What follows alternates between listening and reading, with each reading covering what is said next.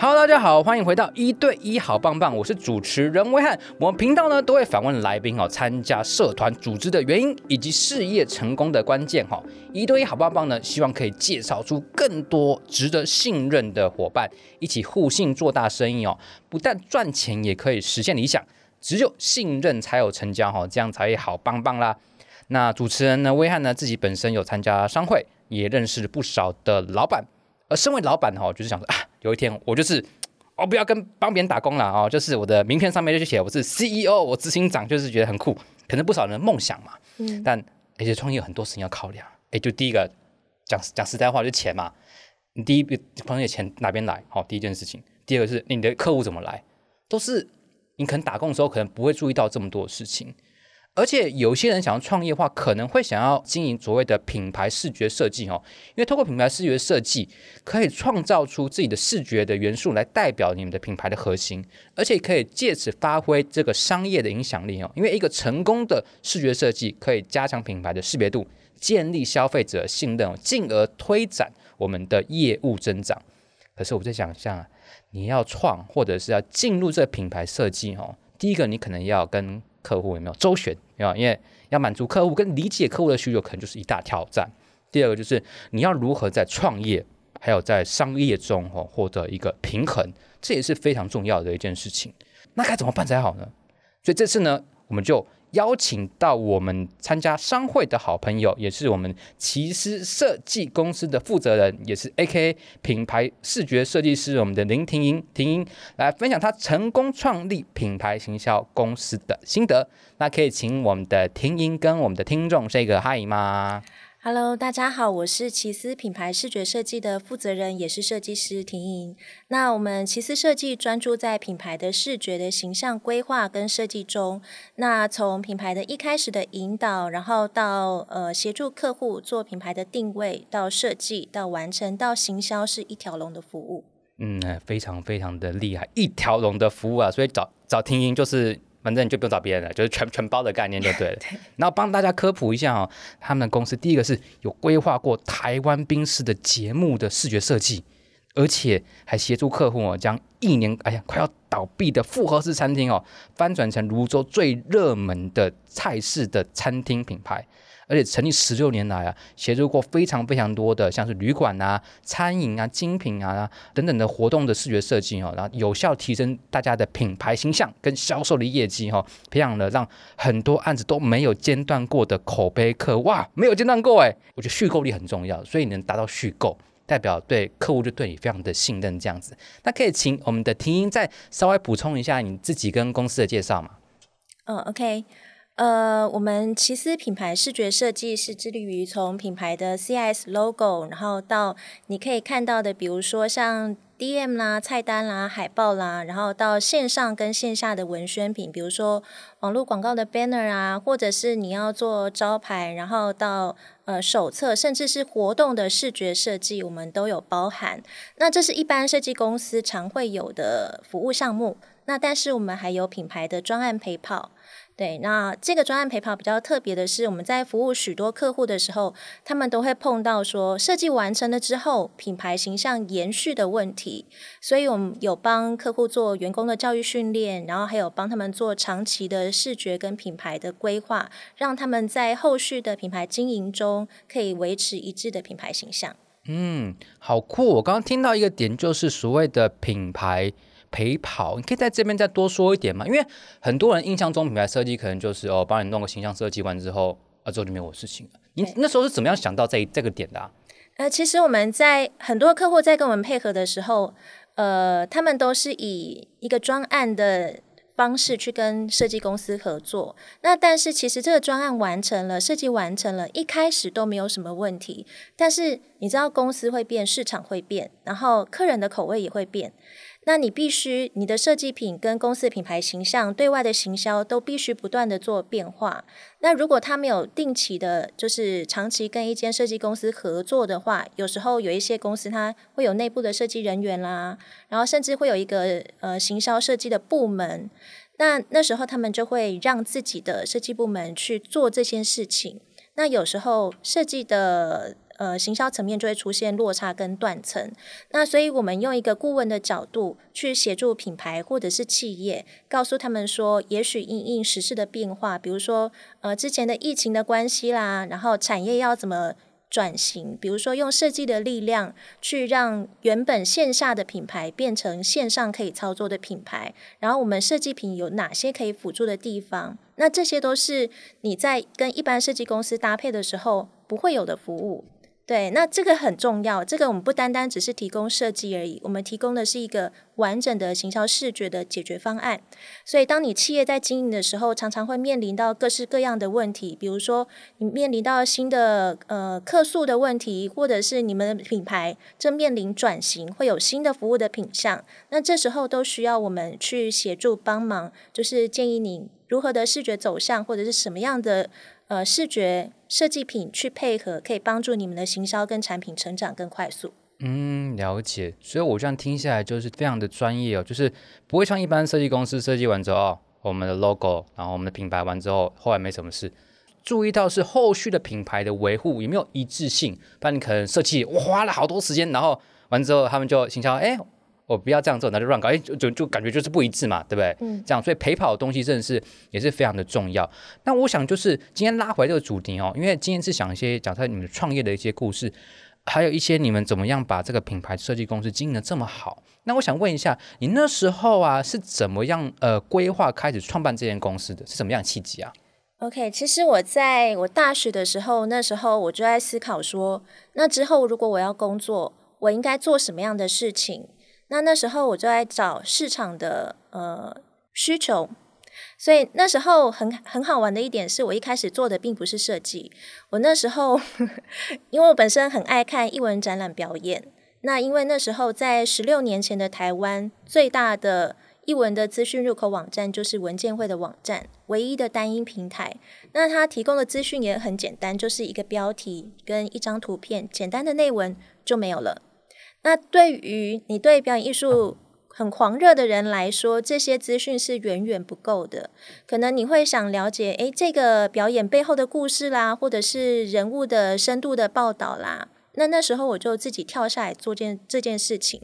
那单纯是因为热情，然后还有发现市场的需求，所以我那时候呃就去采访了刘亮佐、郎祖筠、金士杰这些艺文界的。代表人物帮他们写侧写的专访，还有帮他们的活动跟表演去做 promote。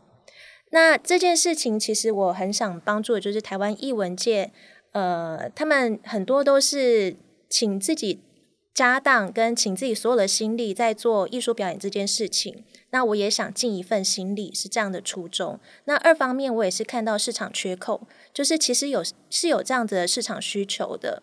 对，那在这个过程中呢，我也发现，不管是艺文表演界，或者是各个企业，他们都需要设计的存在。比如说，我需要推广行销，我需要设计去介入，我需要让大家知道说，诶，我是一个很很棒的剧团，或者是我在宣传的时候，我需要什么样子的设计去辅助，所以就动了成立设计公司的这个念头。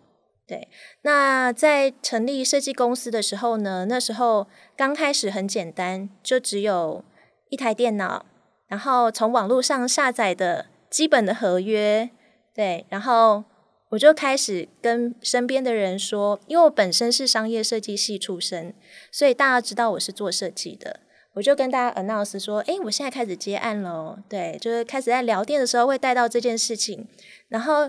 身边就会有一些，比如说老师啊，或者是呃朋友会介绍给我，那我就抓住这些人，就慢慢的去稳固这些客群，让他们愿意在被我服务过之后，会主动的帮我介绍下一个客户，是这样开始的。哦，所以感觉就是找到市场的一个缺口，因为可能各行各业都还是需要一个品牌设计的一个需求嘛。嗯。还有就是可能开始就是先从朋友这边跟你说，你开始接案了。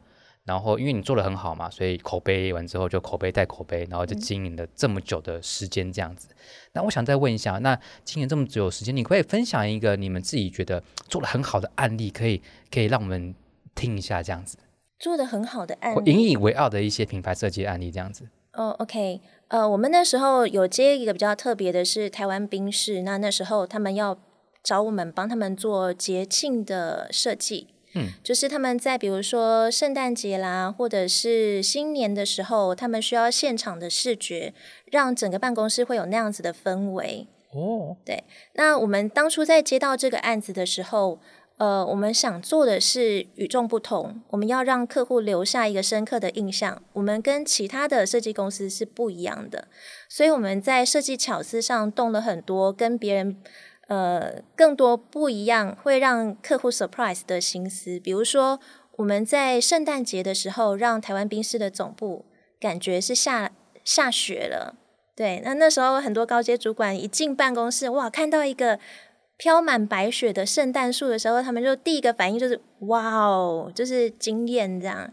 然后第二个就是在新年的时候，我们那时候除了布置之外，我们也安排了。呃，包括扭蛋、彩蛋的游戏是跟手机的游戏去做结合的。那除了一般对布置的印象来说就是好看之外，我们让人跟人之间可以有互动，就是他透过找彩蛋的方式去找到属于你自己的一个密码扣，然后用宾果游戏去。做一个新年的游戏互动，那这些都让客户印象很深刻。他会觉得，哎，以前都只有好看而已，我现在还可以好玩。然后大家同事之间就有多了抽奖，就多了很多话题。嗯，对，所以那一场客户蛮满意的。了解，我感觉听现在感觉不只是好像，哦、呃，就品牌，大家可能对品牌设计可能会有一些，我自己可能就是就是图嘛，啊，就是长这样子嘛。可是没有，你们是感觉是深入到客户的互动面，就是他进来之后感觉哦，下雪，哦，好酷，然后。游戏，他们更多的互动，而不是好像就是一个图啊，就跟我没有关系。你们是很融入到客户的这边这样子。对。那我想再问一下，因为我知道呃，其实有非常多跨产业的一些合作嘛。那我可不可以再请你分享一下，你觉得跨产业的不同的合作的案例这样子？呃，其实我们有帮客户做过许多不同的案例，比如说 UI 的界面的设计啦。那呃，他们我们是之前曾经协助过，比如说桃园县政府，他办时尚旅馆大赏的时候，那在十多年前的台湾，汽车旅馆刚盛行，是，那那时候的汽车旅馆，就是大家都卯足了劲的，就是想要争锋，然后让自己在市场上有立足之地。那也因为品质不一，所以那时候桃园县政府就办了时尚旅馆大赏，然后找我们去做设计。那这个呢，就包含了比如说观光行销，然后还有包含呃手机 UI 的设计，然后还有包含呃记者会的举办，然后还有包含活动的规划。那是有许多的产业跟部门一起合作的。那也包含呃，包括我们那个单位有做旅馆的评鉴的机制。大家都对汽车旅馆都是单一印象，就是可以住宿的地方。他们开始百花齐放，会有不同的主题出来。比如说，它会有呃不同的呃风格，比如说巴厘岛风，然后或者是我今天是情境塑造的路线，或者是我今天是商务旅馆，我可以做电竞旅馆。那会有很多的产业在这个汽车旅馆慢慢的露出头角。对，那这个我们在设计的过程中也辅助了相当多的汽车旅馆品牌去做他们的视觉还有行销的规划。嗯，非常的厉害。我想问一下，呃，你们帮做汽车旅馆，你也在做跨产业的规划，那你觉得啊，身为这种跨产业的规划，在品牌设计端，你觉得最需要注重的关键是什么？呃，我觉得是合作跟沟通。合作跟沟通，怎么说呢？对，因为在跨产业、跨部门，甚至是呃不同的团体在合作的时候，其实呃每一个单位都会有不同的声音。所以你要去不同的声音，对，很委婉哦，声音，嗯，对。那尤其是我们很怕碰到多头马车的情况，对，就是决策者当不只只有一个人的时候，其实沟通是非常重要的事情，嗯，尤其是跟政府单位合作，或者是呃还会有投资者本身在里面，还有本身比如说旅馆的业者的意见在里面的时候，你就要多方面去听大家的声音，然后去。做一个总结，然后呃，我觉得找到有决策力的那个人是很重要的，因为它就是你最重要的沟通窗口。这个其实，在平常你接案子的时候，不管大案小案，也是你在跟客户对接的时候，你第一件事情要了解的事情。嗯。因为有时候跟你对接的人不一定就是有决策能力的人，他可能只是单一的窗口，只是传话的人，嗯，那就会变成说，很多设计师会碰到，呃，比如说案子很难结啦，或者是沟通不良，都是因为你找错人去沟通，找错人，对，所以我们在在许多的产业或者是不同的团队在合作的时候，我们会找到那个最重要的 key man，然后去。先听他说，然后陈述我们的想法，再去从中找到平衡，这样。嗯，那我再想追问一下，因为有些人不好结案是因为没有找到 key man 嘛？那我想问一下，你这么这么多年经验而已，十几年的经验，你是如何找到 key man 的？可以给一些一些 people 让我们听众来批判解。我会我会直接问窗口，你就直接问，哎，窗口，哎，你的 key man 是谁？这样子啊？还有就是那个介绍案子的人。哦，问介绍案子。对，那他通常呃，他会比较了解这个产业，或者是我会跟那个窗口聊完之后，我会跟他说，哎，那这个案子通常是谁做最后的决定？他就会跟我讲。哦，就感觉像业务技巧啊，这个案子还没有谁有没有要参与其中啊之类的，就啊还有我老板哦。你还有个老板呐、对，我们之前就碰到那个，其实他们有很多的有老板，但是他背后有很多的股东，嗯，那股东都会持不同的意见，嗯，那我们其实最害怕的就是碰到这种情形。那通常这种这种状况呢，我们会希望期待用见面的方式来实际的去跟客户对谈。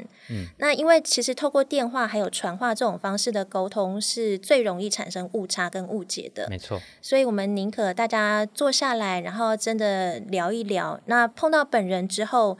呃，通常也会比较好讲话啦，因为有见面三分情。对对对，见面三分情，对，嗯、所以你掌握到了那个最主要的人，而且你要记得留下的就是那个人的联络方式。联络方式，对，嗯，才知道说未来那个做决定的人可以帮你。达成什么样的协助，这样子，嗯、对，了解。哎，大家假如说想要从事品牌设计，或者是各行各业，哦，这个招可以学起来哦。真的要找到 key man 的，不然你又讲的 whole 这个窗口讲的很多，可是他可能没有决决决策权。对，没错。然后你要再讲一次，然后就讲啊，这案子这么难解，没有，所以你没有抓到重点的 key man，会改来改去，会改来改去，因为重点是他可能又。那个 key man 跟窗口讲，然后窗口可能又误解成另外一个意思，或者是解读成另外一个再跟你讲，然后你做的是窗口东窗口东西，再丢给上面，他说我没有这样，你就要一传来传去。对，或者是要说服的不止一个人的时候，那就是要用不同的战术了。不同的战术，嗯，了解。你可以多说一点吗？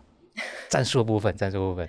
呃，比如说我们之前碰过一个旅馆业，那他就是股东很多，对。那我们在沟通的时候，我们会发现其实。呃，我们可以理解的是，客户他们有时候会需要现场实际状况的商业的反应，会多过于设计好不好看本身。对，所以我们会从他的角度去回推去看这件事情。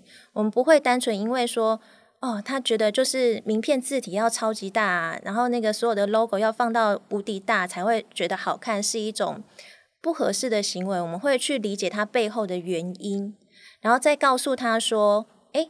这么做有什么好处跟坏处？然后我们会把他想要的去做出一版，但是我们会稍微把它夸张一点点。夸张一点，比如说他要五公分那么大，我就给他放到七公分，嗯，让他觉得哎，真的好像很挤耶，嗯，好像不太适合哦。然后我们另外一个 B 版，那个 B 版就是我们建议的风格，让他去看。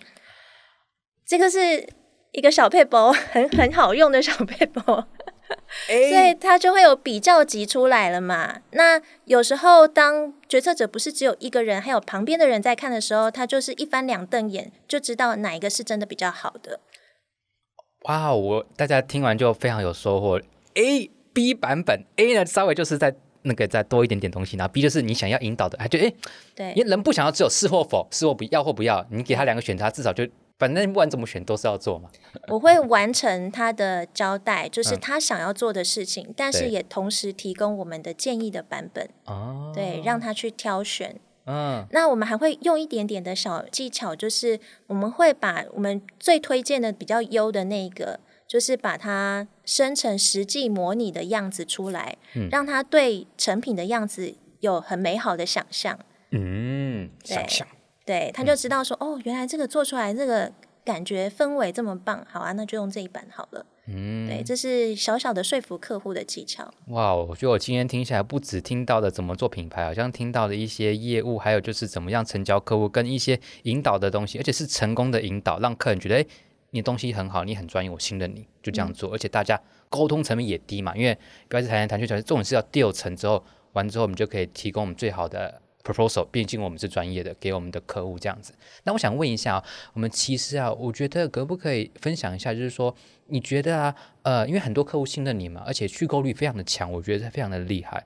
我觉得我想问一下，你觉得你们跟其他的一些设计公司啊，你觉得最大的差异是什么？让为什么让这些客户都一直信任你们，一直跟你们合作这样子？OK，我们跟其他设计公司的差异，呃，最大的有三点。那这三点也源自于所有的品牌在找设计公司的时候的痛点，包括说他可能以前在找设计公司的时候，就是单纯找到只有设计，那他就是单纯提供设计服务，但是最终他没有达到他原本的行销的目的，就觉得很可惜。那但是我们在跟客户沟通的时候，我们不是只有沟通设计的层面，我们会问他原本要做这个设计的背后的原因是什么。比如说，我们之前曾经协助过一间品牌，那他找我们做网络广告的 banner，那我们就问他说：“哦，为什么你们是想开发陌生客群吗？那是想要什么样子的客人可以找到你们呢？”那在了解这背后的原因之后，我们就多花了一些功夫去帮他们检视他们现在网站的现况。就发现他们的网站还没有做 SEO，哦，然后包括他们的 Google 的我的商家没有去经营他的评价，然后还有星等等等。那其实这个对他想要开发网络的陌生课程来说，这些东西都是非常关键的。所以我们就帮他一并做了建议，然后跟他说，也许你怎么调整，或者是加什么样的设计品，更可以达到你原本想要开发网络陌生课的目的的时候，他很开心。然后觉得，诶，我原本只是要设计一个网络的广告 banner，那你帮我解决了我原本担心的问题。对，我觉得商业设计本身要回归到它是能带来品牌的价值提升，跟品牌的销售力是相当重要的。还有最重要的是，你不能只提供设计的本身，你要能够去解决客户的问题。所以，呃，其实。有一个好处是，我们想帮客户解决问题，那也多了很多让我们服务的机会。那就不单单只是做网络广告的 banner，我们还帮他的更新做了网站，然后还有帮他找了资源，一并帮他服务，就是网络 Google 我的商家的部分，就带了很多伙伴的服务进去，这样。了解，哇哦，这感觉就是听下来。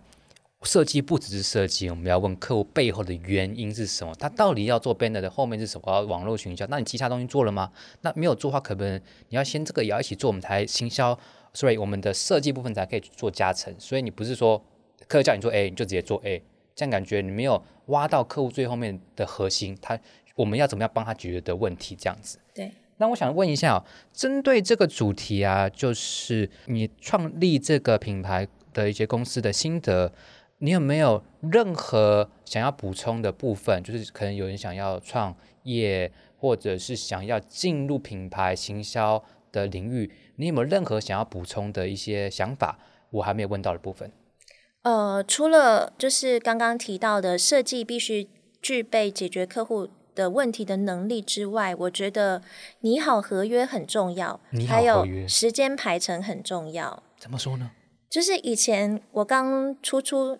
茅庐的时候，那时候用的都是制式的合约，但是其实制式合约它就是只有最基本的初步的保障。嗯、那但是在你做设计久了以后，你会发现哇，有各式各样的状况开始纷纷的冒出来了之后，你每一次稍微跌倒一次痛一次，你就可以把那次的经验化为应该纳在合约里面去保障双方的合约的条文放在里头。那当你的公司越来越茁壮，你就能越来越保护你自己，还有跟客户本身的权益。嗯，对，了解。所以就是合约跟时间排程的部分，大家要特别注意一下。时间排程也很重要，因为其实真正一个好的设计师，他本身会有一点点龟毛的倾向，嗯、完美主义啊，讲好听是完美主义。嗯，那完美主义有时候会让你。一投入工作，你就会停不下来，那这会严重的影响到，比如说时间的交程，那你知道，其实时间就是最宝贵的资产。嗯、对，没错。那除了客户也很在意他有时程上的呃压力之外，其实设计师他本身也应该要控管好时间。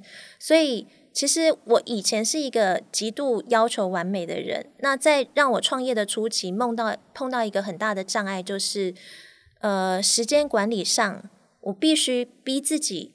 原本要做到九十九分，我应该是要做到八十五分，就应该先停下来检视现在的状况，休息一下，再回到设计工作上去看这件事情，反而会更客观的知道说，那接下来进度应该做什么。对，这个对设计工作者来说是相当重要的。了解，所以就是合约的学习，还有就时间排程的部分，那真的非常感谢我们婷莹。